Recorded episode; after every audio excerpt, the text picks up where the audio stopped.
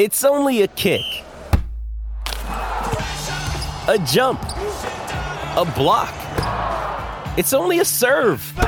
It's only a tackle, a run. It's only for the fans. After all, it's only pressure. You got this. Adidas.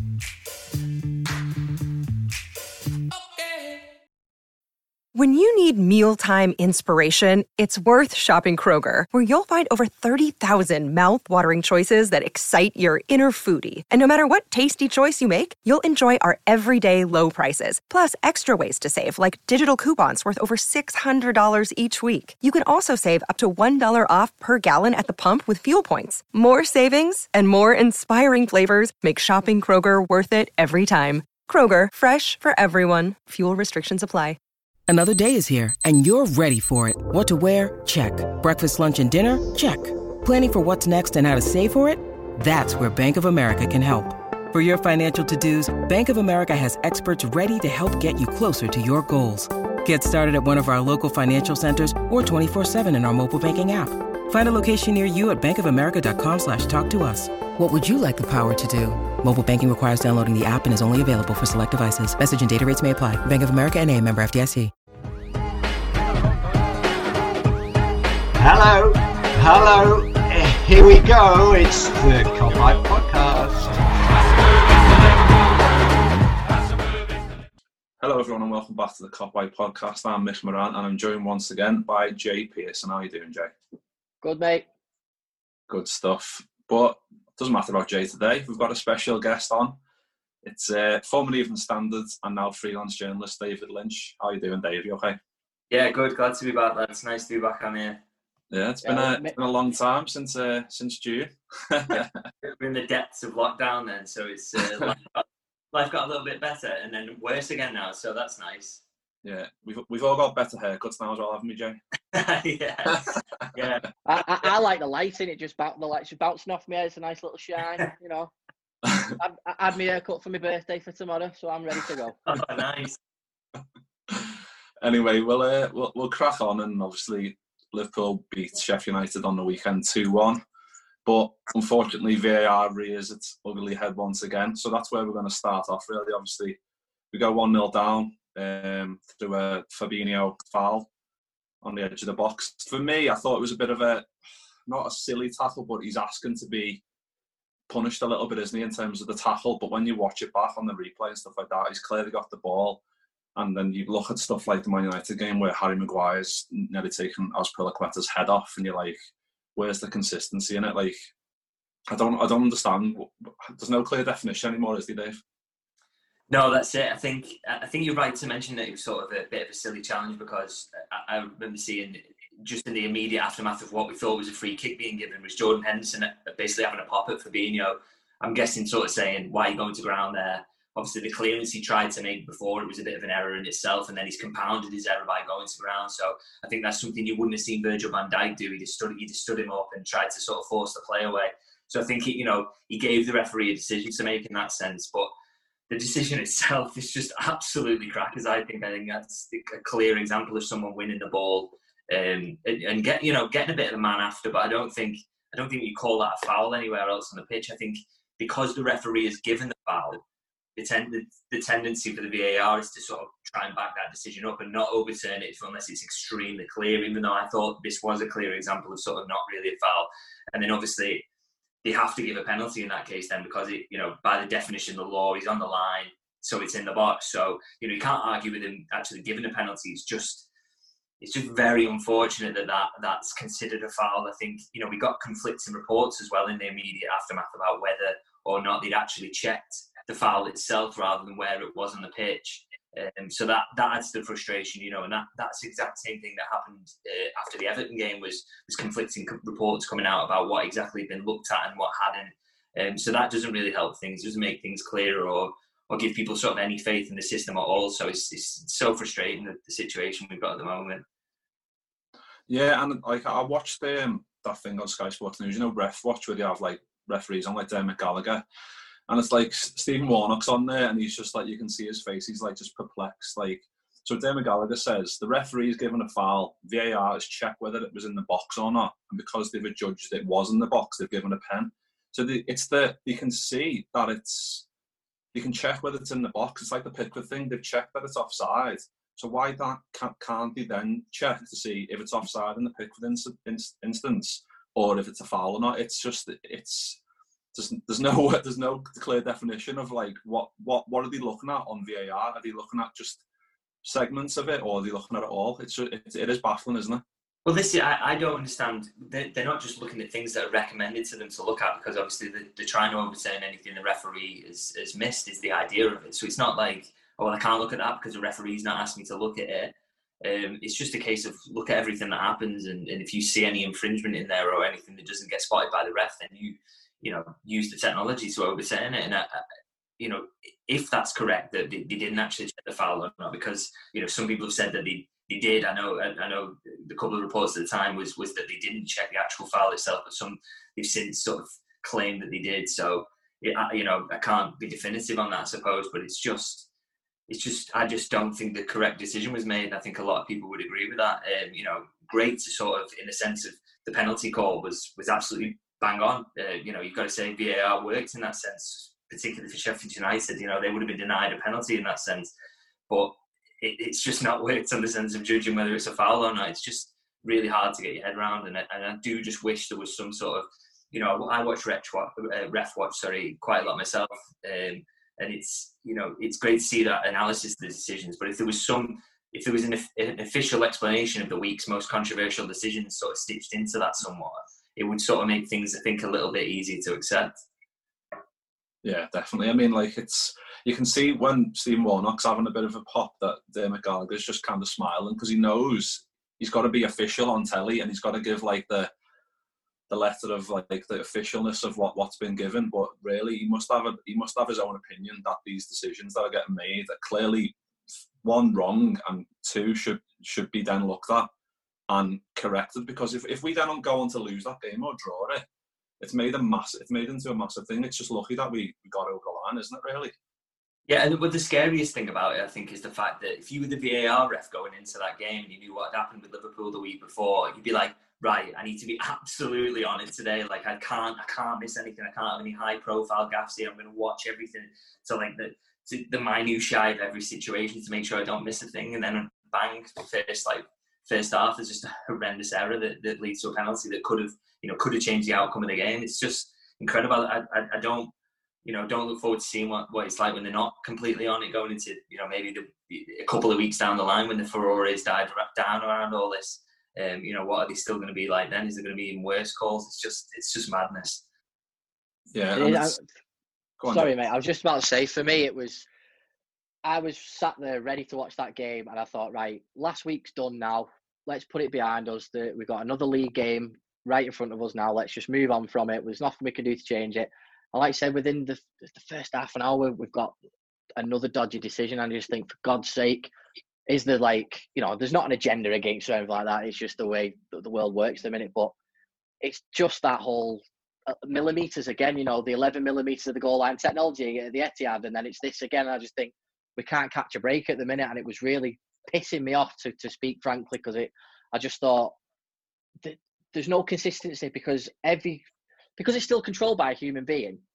Everyone still has that different level of what they think at the end of the day because not every referee has the same opinion as, as the, the next one, do they? And that's that's where it needs to change because the technology's fine, it's it's there, but it's the people that are controlling it that really need to be on a level playing field. And everyone needs to decide, well, yes, that is or that isn't. You know, take a panel of hundred refs or whatever and go right. What's your opinion on this margin? Yeah, I agree, it should be, and take a majority vote. Yeah, so those, those subjective decisions are the ones that are going to be really difficult. It seems to sort of get any sort of consensus on because I just think you know it, it seems to I, I'm not really sure what's influencing the decision at that point. I just don't mm. you know that I think even you know even in subjective terms, you look at that foul or foul, and it's you know at best it's extremely weak that that to give a to give a penalty for. I just think you know if you it just it's just surprising to me that, that it didn't get overturned basically if it was looked at because I just think you know how many people would you show that to and they would say it's a penalty or, or a foul if it was say, outside the box I just I just think very very few. I don't think it's a Liverpool fan thing or you know was, was looking at it favourably from their point of view. I really just think that's a just not a lot in it at all. And, and the fact that it's gone to VAR and they've looked at it and looked at it and, and, and come up with that is just really really surprising. And I, I don't I, I honestly don't know how you solve that issue to be honest. Yeah, and, and I mean, if they've started doing where they go over to the monitor and have a look themselves, yeah. that might have even been, been an option. If he's if yeah. it's like like like not every free kick because that would just slow it right down, but like penalty decisions where like it could really affect the game. We could lose the game because of it. Just go and take 15 seconds, 30 seconds if you want, and have a look. Hundred percent on that is that maybe because it got upgraded from a free kick to a to a, a penalty, you, Mike, Mike D maybe felt he didn't need to go and see it. Well, maybe the VAR's role in that situation is say this should be upgraded to a penalty because it's just on the line, it's inside the box. Um, maybe you want to go and have another look at the foul. And I think that because I think if Mike Dean goes and looks at it, and the second time he sees it, he still thinks it's a foul. I think you I think you sort of hold your hands up and say, do you know what the referee? It's it's probably easier to take if the referee is who's refereeing the game rather than a, a, man in a studio miles away sort of makes that call on, on the on the foul itself. And um, you know, if if it is down to that one man, you, you, you just take it in the way that you have, you know, all the years prior to VAR even being introduced. So think that would have made it easy to take. I think that's a good call actually. Is maybe whenever it does come down to a penalty in that way, go you know do go and have a look at it.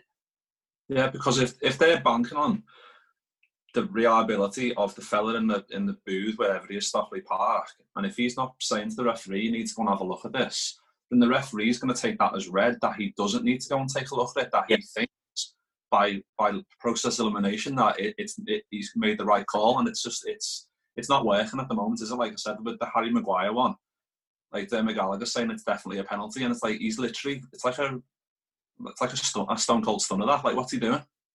It is. It's again. It's another one of those. If you showed it to 100 people, how many people would say it's not a penalty? Very, very, very few, and they would they would be Man United fans. I think the ones who'd say it. So it's just it's just crazy, really, that we, we've got this technology now, and then we still seem to be coming out with with some absolutely shocking decisions.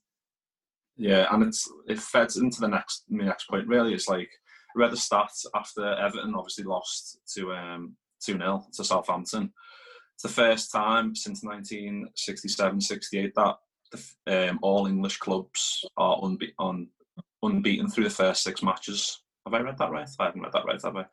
It's the, first time since 67-68 in which no sides are unbeaten in the first six games. So everyone's everyone's lost, and that's the first time for that long. So that obviously points to VAR, doesn't it? Clearly. Yeah, I think VAR is a leveler. I think the, the, the crowd situation is probably playing a, a role in that. Yeah. The fact that fans in, I think that that's possibly, you know, yeah, I think that it was actually noticeable. I thought in the Sheffield United game, there was periods in that game, and a, a particular period in the second half, I was sort of like, sort of sat back and I was like, what is going on here? This is so sort of sedate the pace and the, the way the players were moving just didn't look right. It, you know, particularly if that it was probably it was probably around seventy minutes or so, and you think okay, maybe they're, they're, losing a bit of energy at this point, but you wouldn't notice that generally when you're watching the match and there's fans in because that extra crowd energy and that sort of feeds to the players. And that did sort of seem to be weird. And then, yeah, you've got the weirdness of VAR giving these, you know, particularly early in the season where you had situations with some absolutely ludicrous handballs, this new offside thing that sort of, you know, has, really changed things in terms of the sleeve playing you offside or onside or whatever. Um, so yeah, just it's a it's a weird weird season. I think that's probably contributed to the to that statistic. Yeah, and it's it's it's another one where, like you said, the ch- the the rules as the season going on. So at the, at the beginning of the season, the handballs, it was like if it hits the hand, and it's just in the area, it's a penalty. And now because of the Ferrari around that, they've now changed it. So surely the the fact that they know that these decisions are happening at the minute are all wrong and general it's not like a like you said it's not a favorable favorable thing from Liverpool fans saying it's wrong because we're Liverpool fans. It's like you said most 90% of people would say that the decisions are wrong. So I hope that would, would something like that happen in terms of like you said like trying to fix that up as the season progresses you, you would hope so, wouldn't you? Because I think you know we've seen it with the handball that you you've got to you've got to say that they, they have actually improved that situation. I think the the Andy Robertson one uh, that happens against Sheffield United, that would have been a penalty if it was the first week of the season, which is absolutely ridiculous. You know, he knew nothing about it, he's just running and it hits his hand um, at pace. So, you know, they have shown a willingness to sort of fix things, you know whether they can sort some of these other issues. I don't know. I, I, I, you would really hope so because you know the handball was such an obvious problem. We were on for like you know, 10 times the record of penalties in a season if that had carried on. So, yeah, hopefully they can sort of make some minor changes and, and so, you know, because I think with, with the whole VAR thing, it is a sort of process of working through it and trying to improve it because these laws weren't written with the idea that you were going to go and watch all the incidents happen in a football match back again in slow mo. So it's, um, you know, the laws have got to adapt to, to the technology almost. We've got to sort of catch up, and that's that situation. I think we they shouldn't be scared of doing that as the season progresses because we're learning all the time about how particular laws should be applied in these new circumstances. I think yeah. one of the things for me where I echo what you just said with your stat there, Mick, about the teams, you know, everyone's been beaten so far in the season. The, the whole positive I take from this is the fact that obviously, given what happened at Goodison, obviously the, the incident against Sheffield, we're still at the top of the league. And I just think, well, do you know what? If that's happening now, and given everything that's happened so far in this crazy little season, I'm just so grateful that we're, we're still there already. And we are, you know, a, a good points total clear of the likes of City, who we, we all expected to be the, the front runners, didn't we, Dave?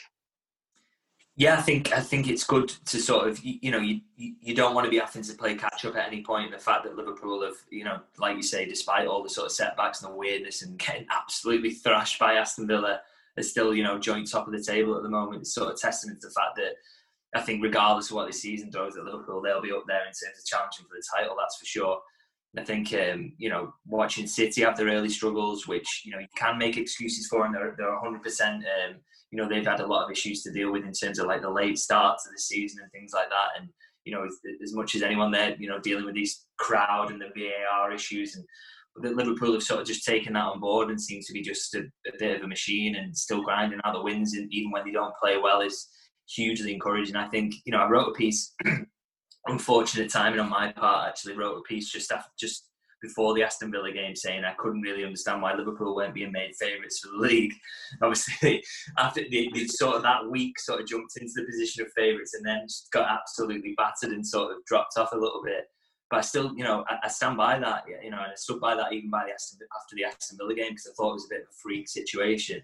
Because I think they've got the strongest squad.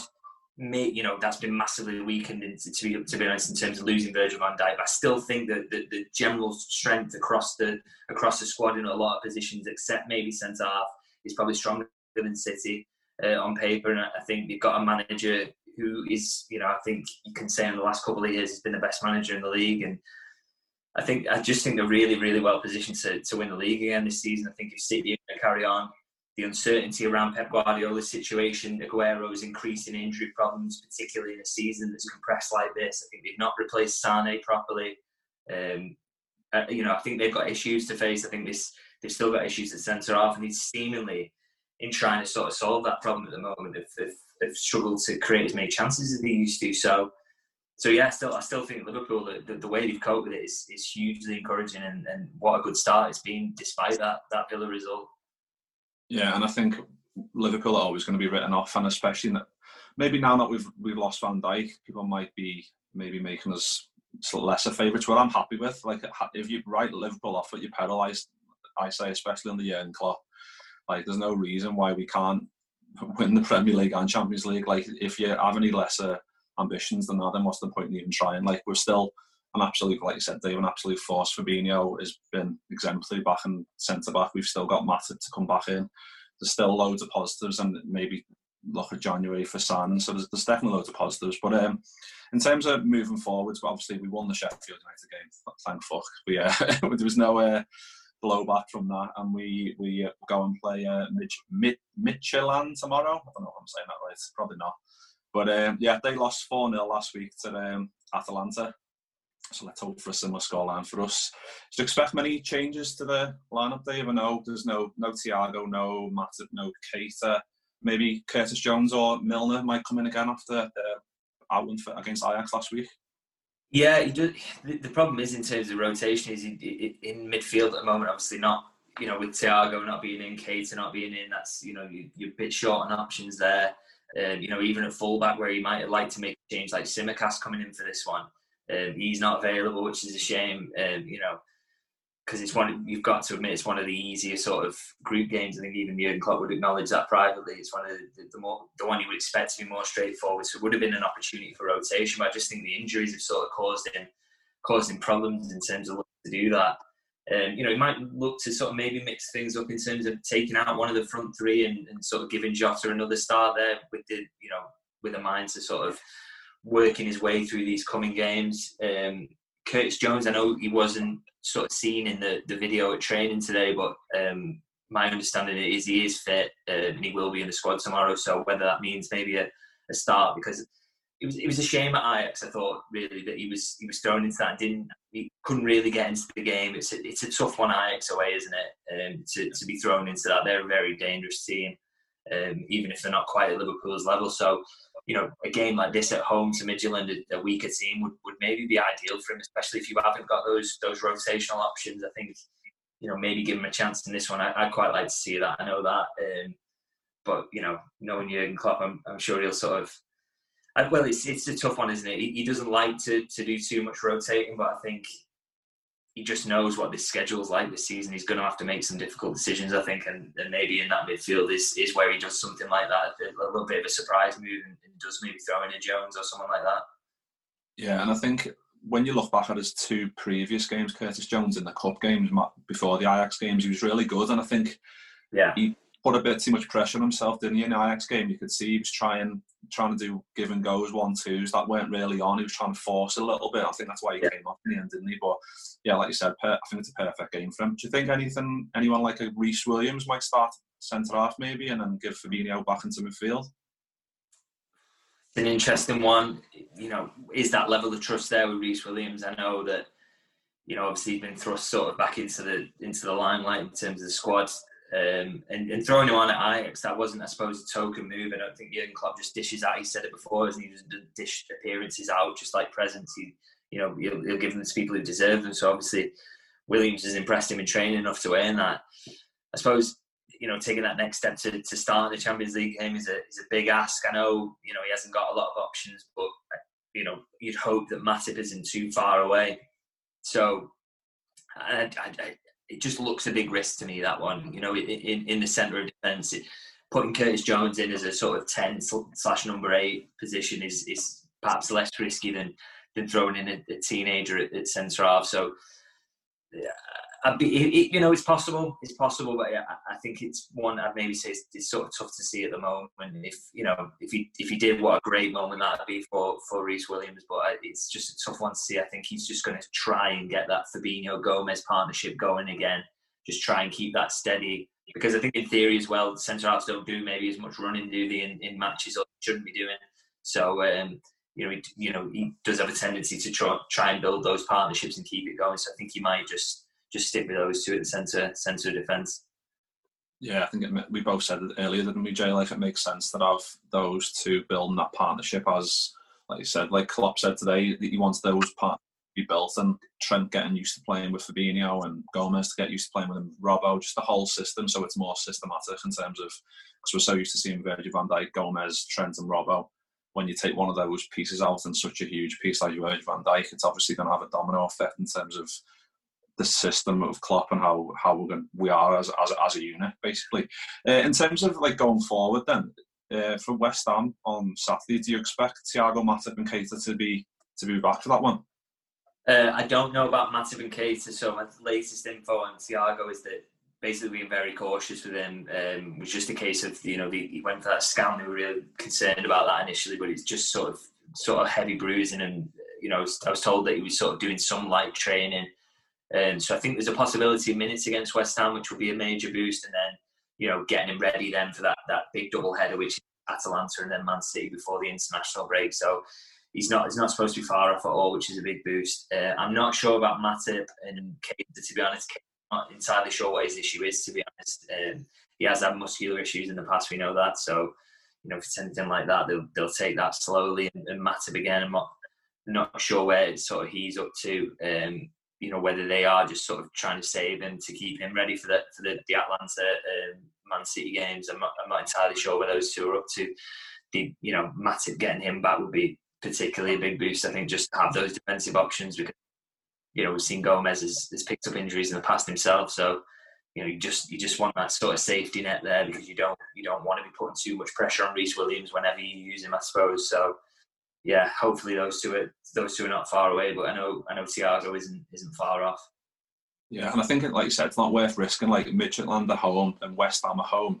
Really, without those three players, even in the squad, we should still be okay, shouldn't we? Like we, we want them back for the Atalanta game away, Man City away, and then we've obviously got Leicester as well. I think after an international break at home, so the games are going to be coming thick and fast, aren't they? So it, it, it, makes sense to err on the side of caution in terms of those, especially Thiago and Matip. Yeah. Because, well, and Keita as well, really, because between Matip and Keita, like I said, they're not they haven't been great injury wise, and Thiago's only recently came to the club, so it, it is probably best to to, be, to err on the side of the caution, err on the side of caution there, isn't it?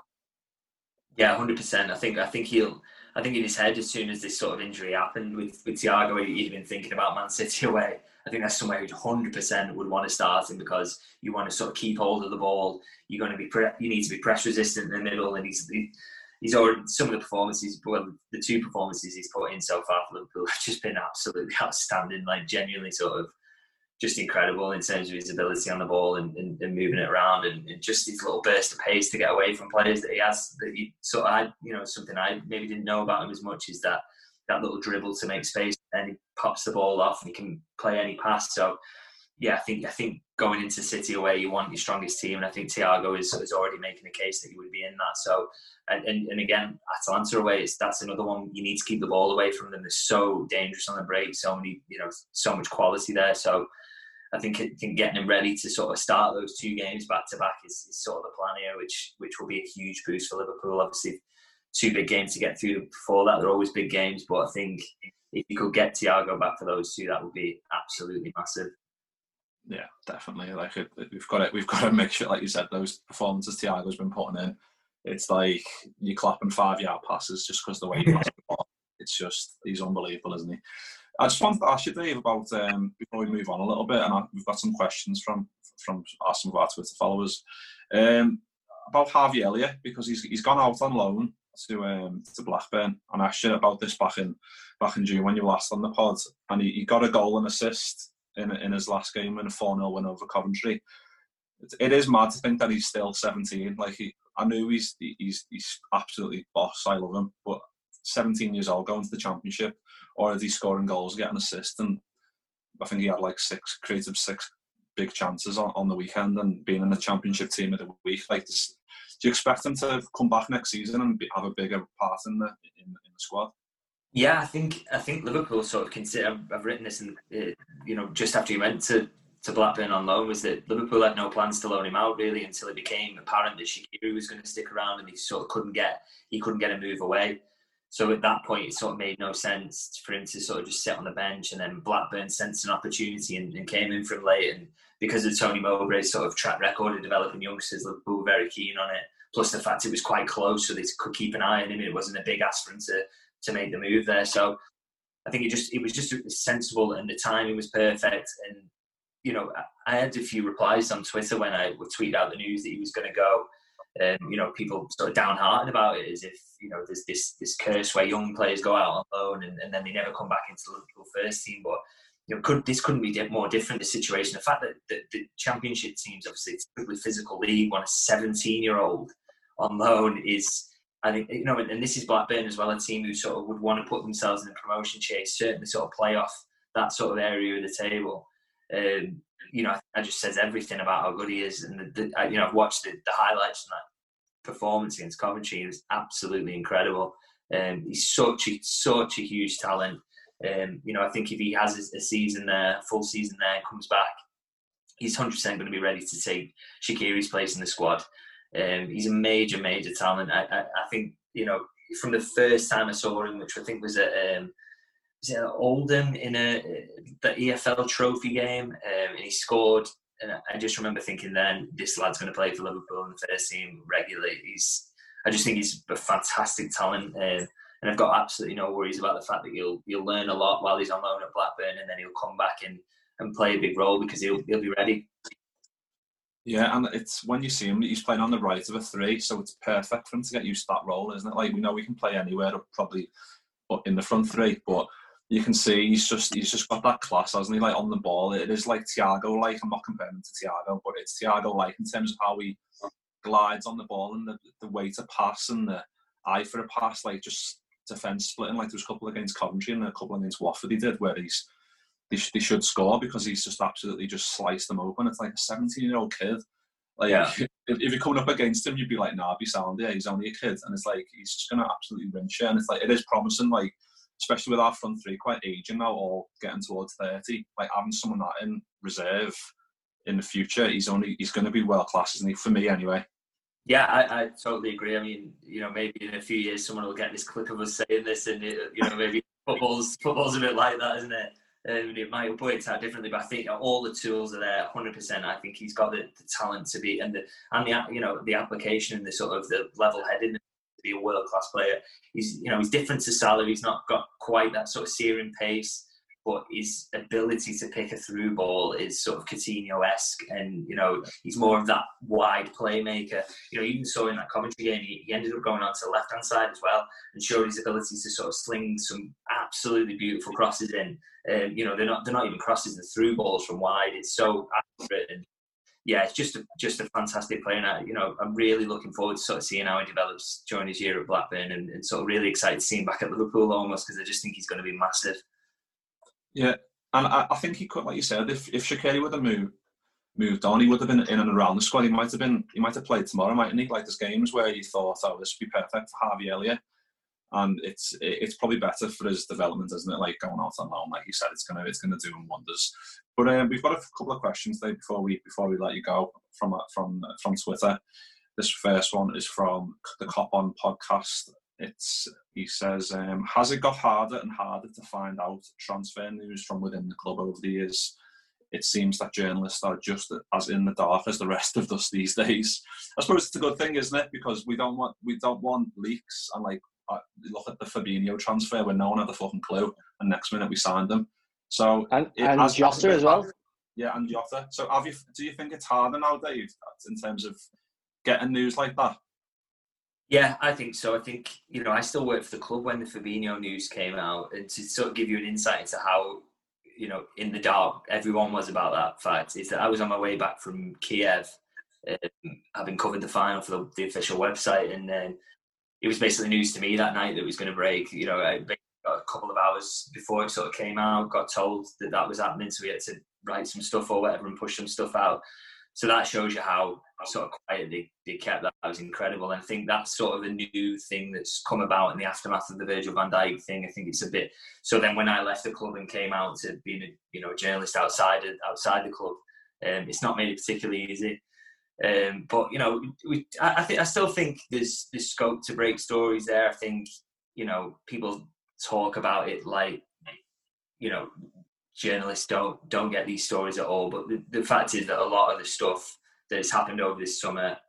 You know, uh, Jota's a good example of one that was, you know, completely out of the blue. But a lot of the stuff that journalists have, have actually been across quite a bit of it, you know, sort of aware of what was going on. So, you know, and I know that James Pearce was the, one who, who sort of first broke that that Thiago definitely was going to come. It was it was happening. The signing was was was close. So, you know, I don't think we've quite we've quite reached the point where we're pointless but uh, so we, we do we do get the odd story from time to time. But yeah, no, I think it is hard. I think that's a fair point to make, mm. particularly on transfers. So a lot of my focus is on getting stories about other things, like injuries. I think it's a good.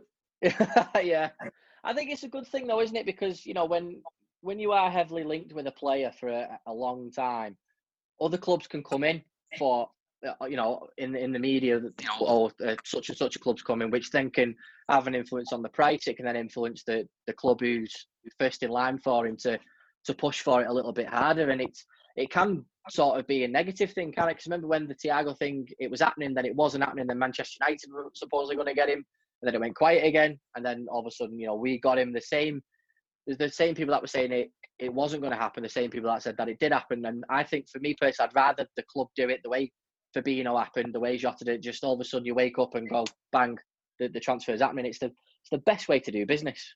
Yeah, I think I think you can see the negatives in it uh, uh, um, in terms of looking what United were like around Sancho this summer. Um, they sort of basically, it seemed to me from the outside that United were basically offering a running commentary on that to, to journalists who close to the club, and I don't think that did them any favours because ultimately they just you know wound the fans up into you know and then and then nothing happened. So you know it wasn't worth them, them doing that. They just sort of pushed expectations up and then didn't live up to them. So so yeah, I think the way Liverpool go about it is probably very sensible, even if it can be a bit frustrating at times as a journalist. Um, you know, I suppose our job is just to get whatever stories we can, and sometimes that's not about transfers, and sometimes you know you do get you do get one, you manage to dig one out eventually. But yeah, it's it's it's not easy for us, but I think it is sensible for the business and the way that the club is run to to go about that that sort of business quietly, definitely. Yeah, and especially the age of Twitter, like you look at the likes of Nabil Fekir and players like that where it's just long, protracted, and you're just like, I'm bored of this now. Like you're bored of Fekir's name, and you don't, you're not even bothered by the end of it if it doesn't sign because you're like, I don't care. I'm sick of it hearing this fucking name. Dave, Dave, you you were working for the club when the Fekir thing happened, didn't you? I mean, was like, was you in the room when he when he had the Liverpool shirt on and everything? uh, no, fortunately not. I did. No, I wasn't. That, I wasn't that close to that one. But I know, I know, you know, I know that the mood was like around Twitter at that time, and it was so you know, so that that that move had sort of been followed through the press, hadn't it, and, and been talked about so much, and then obviously in the end it, it, falls through for whatever reason, and you know, you could just it just created so much expectation, and then you get that disappointment after, and I think that's hard. You know, I think clubs are learning that, that that's not. It's just not good to, to to do your messaging in that way. It's just try and keep it as quiet as possible. I think it helps Liverpool as well is that you've got a really settled uh, group of people do, who are involved in transfers, and it's a very small group of people who need to know about that stuff, and they're the ones who, who do know about it. And you know, it's got a tight tight group that, that doesn't sort of information out, which is it just it just says a lot. I think about how professionally Liverpool's run, um, and and that's from the football side to, to everything else as well. It's just yeah, fair play to them. I think um, it, like I said, it's frustrating for us, but it, it gets the job done, and I think that sort of you know, being about being that way in negotiations also is quite handy because I think a lot of clubs respect the way that Liverpool go about the business and know that there won't be this commentary going on in the press while it's ongoing. So, you know, that that makes deals easier to do, definitely. Yeah, that that feeds into the next question from Owen. Really, he says, "Do you think we really need a new centre back in January? Seeing that the last two games since Virgil got injured, we've won them, and man the match was Fab and Gomez at centre back. I love Matip, but with his injury record, would it be better maybe as an option to sell him next summer to partially fund the move for Upper Upamecano? Yeah, I think they need one in January. I think they need bodies. I think uh, you just can't you can't rely on Matip staying fit. And although Gomez has been quite unfortunate in the types of injuries had, they've been more impact injuries than sort of you know muscular, you know persistent muscular issues and stuff like that. So I think he's been unlucky, but um, I, I, do think they need they need a body. The one thing I can say is that I don't think they'll I don't think they'll rush to um, to sign someone who's not a, a good long term fit. I don't you know this is not the way Liverpool is run. Um, they'll they'll know that it'd be better if they did get someone in January, but they're not going to sign someone who's not going to be at the club in four years' time, or they don't envisage having that future there. You know what I mean? I think unless it's a, a convenient loan deal they can do or something like that. But you know, the amount of world class centre halves who are going on convenient loan deals in January are probably very far between. So I think you know if there's if they can fill that long term need and maybe and maybe does Matip's future does come into that consideration if he continues to struggle with injuries, then I think they'll do it. Um, it's just you cannot often guarantee on whether they're going to sign someone or not because it's such such a long time to go between now and January. And also, you know, it's that's going to be a difficult deal to do. So it's it's it really is a lot is up in the air at the moment. Yeah, and it's like I mean that's that would be like a dream sign like oh, Upamecano. I think he's on like 21, isn't like he's you can tell he's gonna be he's gonna be great in a few years, even better than he is now. And there's like so like Ben White as well. There's players like that where like you said, Klopp's not to make a signing just for the sake of it. He's to look at it as in terms of he wants it for the future. He's not to just make a stopgap signing like some clubs do, where they go like, "Well, have him for a year and then get rid of him and bring someone else." And he wants someone to come and do, have a gradual process. So is someone like a Ben White maybe a more viable option? Do you think? Yeah, mm, I think the difficulty there is the amount of money that Brighton would ask to, to, to, give up Ben White in the middle of the season. He just signed a new deal, which obviously all that speculation that was around him. He had two years left in his contract then, and they wanted around thirty million. Um, we're obviously going to be way beyond that if Liverpool come him. another one. Uh, you know, he's another one as well. I'm not sure is he is he the right profile in terms of you know I know they did track him over the summer and the work the, the was sort of initial contact with his agent, but it didn't really go much further than that. And I'm thinking if it is someone who's going to come in and sort of they want to replace and challenge Van Dijk, he's a very he's got a very specific profile in terms of his aerial prowess, and that that profile's not perhaps matched by either Gomez or Fabinho. So you know Ben White doesn't really fit that. I don't think Upamecano fits that. So it's you know I, I, could really see them if they do go for someone it being someone that's slightly more left field, someone we've not really sort of talked about yet or thought about. Um, because that's you know a lot of Liverpool signings are like that. They, they do need someone if they're going to bother to you know, if they think that short term losing Van Dijk for this period of the season is going to be so damaging, I think they'll go with someone who's as similar characteristics as possible. So I'm massively aerially dominant, who can pass the ball as well as that. Um, unfortunately, there's not many of those about, but uh, you know, you, you back this scouting team to find one over probably any other club in the league because they've they've picked out gems time and time again. Absolutely, mate. you spot on there, and I think even if playing devil's advocate, even if we don't get anybody in January, we've got to sort of like, which I I agree with you, Dave. I think we definitely will, but there's always that risk that that that, that doesn't happen. When we remember last season, you know, we didn't strengthen in the summer at the beginning of the season when we we won the league, uh, and everyone was just going on and on at the club for not signing, not strengthening not adding to the midfield like we should have done, and everyone said we, we weren't going to do anything. So you never know what happens in football, do you? We might end up uh, not needing one, uh, of course, anyway. Um, but listen, Dave, we want to say thank you very much for, for joining us tonight, mate. We really, really appreciate it. Um, obviously, one more time on here gets you your very own Kopite hat trick ball. So make sure that you're on a you know a little bit earlier than than yeah one time. So uh, we'll let's, get your ball. now. It's second show now. uh, make sure you guys who are watching, make sure you follow Dave on Twitter because he writes some awesome pieces and it's all Liverpool based and it's absolutely fantastic work that he's done. Um, let us know in the comments what you think about the VAR issue. Let us know who you think we should be signing in January, if anybody. Let us know how well Dave's done on the show once again. Let us know how good good looking Mick is and wish me an happy birthday. And we will see you next time, won't we, Michael? See you in a bit.